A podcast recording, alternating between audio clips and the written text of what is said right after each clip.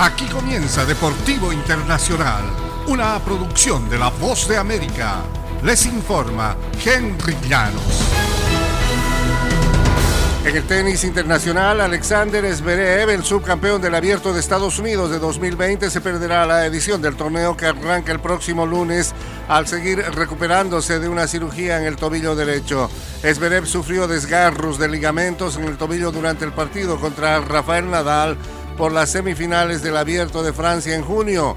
El número 2 del mundo confirmó su baja del Abierto de Estados Unidos en tenis.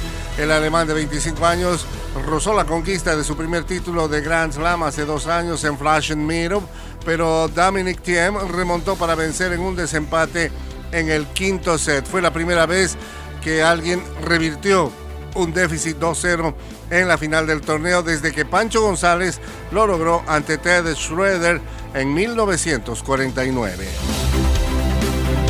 En el ambiente del Mundial de Qatar, esta nación detuvo recientemente al menos 60 trabajadores extranjeros que protestaban por llevar meses sin recibir su salario y deportó a algunos de ellos, según un grupo de defensa, justo tres meses antes de que Doha acoja la Copa Mundial de Fútbol de 2022.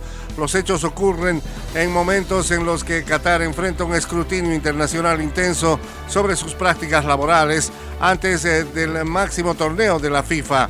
Al igual que otras naciones del Golfo Pérsico, Qatar depende en gran medida de la mano de obra extranjera.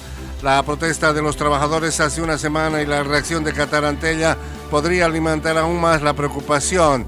El director de una consultoría laboral que investiga el incidente dijo que las detenciones generan nuevas dudas sobre las promesas de Qatar de mejorar el trato a los trabajadores.